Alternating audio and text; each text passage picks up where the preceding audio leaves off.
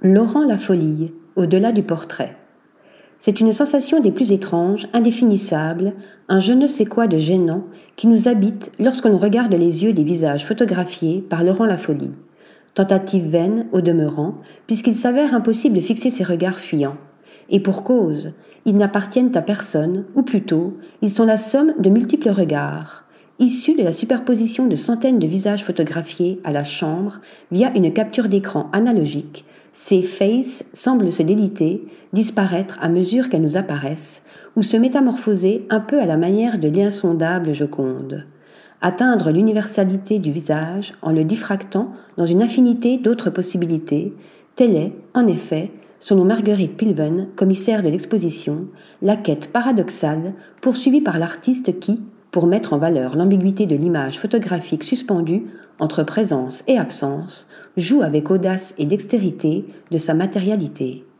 Ainsi, de ses tirages par émaillage aux émaux de platine et de palladium, sur plaques de porcelaine blanche procurant au visage fantôme capturé une présence, une corporéité d'autant plus troublante qu'elle est factice.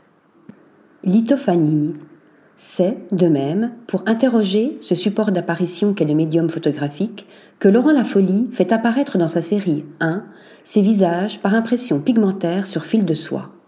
En tissant des visages avec un seul fil de soie teinté, passé de haut en bas dans un châssis, l'artiste réalise une trame qui alterne entre les vides et les pleins.